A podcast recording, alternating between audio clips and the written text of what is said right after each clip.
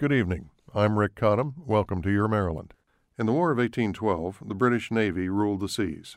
They stopped American ships, seized American sailors, burned Washington, lobbed bombs at Fort McHenry, and became a general nuisance.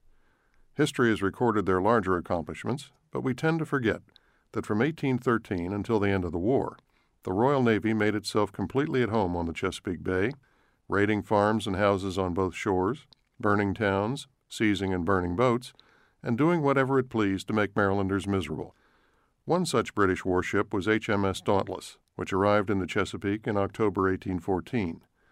It wasn't much as warships go, just a tender that went around provisioning larger ships, but it had an aggressive young officer aboard, one Matthew Phibbs, who commanded a longboat and a little jolly boat. The longboat contained a cannon and a swivel gun, oars and sails, and twenty sailors and marines who captured Maryland watercraft and confiscated livestock. On February 5, 1815, the Dauntless anchored off James Island in the Little Choptank River. The weather was extremely cold. Ice had begun to form on the river and even in the bay. A peace treaty had been signed in Europe six weeks earlier, but nobody here knew about it yet. News traveled very slowly in 1815. But undaunted by the ice and cold, Phibbs set out the next morning to make mischief.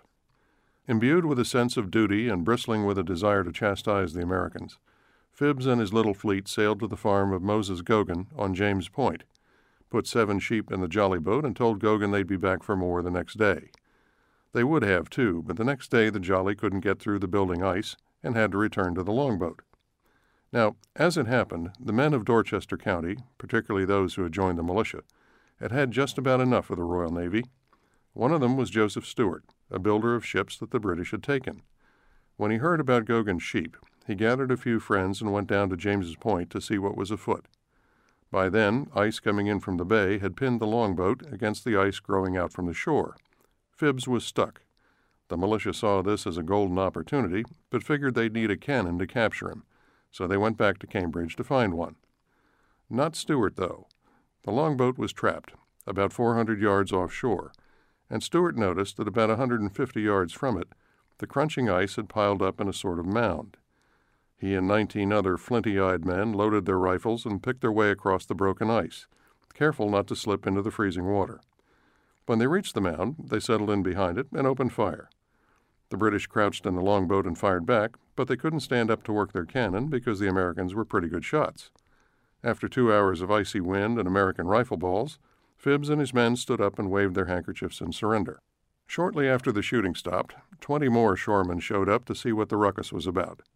Stewart turned his prisoners over to Henry Haskins, deputy marshal for Dorchester County, and the British sailors soon found themselves in the Easton jail. Three weeks later, the peace treaty was ratified. By May 1815, Phibbs was back in London, writing letters to the Admiralty trying to explain what had happened to his longboat. It was, he said, captured by the Chesapeake.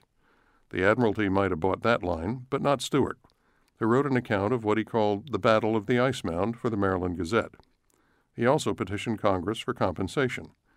The Committee of Ways and Means referred it to the Committee on Naval Affairs, and eventually Congress awarded Stewart and his men $1,800.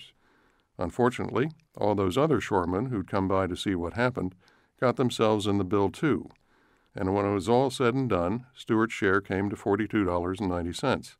Not much for a victory in wartime. But the Battle of the Ice Mound was never forgotten in Dorchester. Stewart got to keep the longboat, and its cannon became a well known town monument. One hopes, too, that Moses Gogan got his sheep back.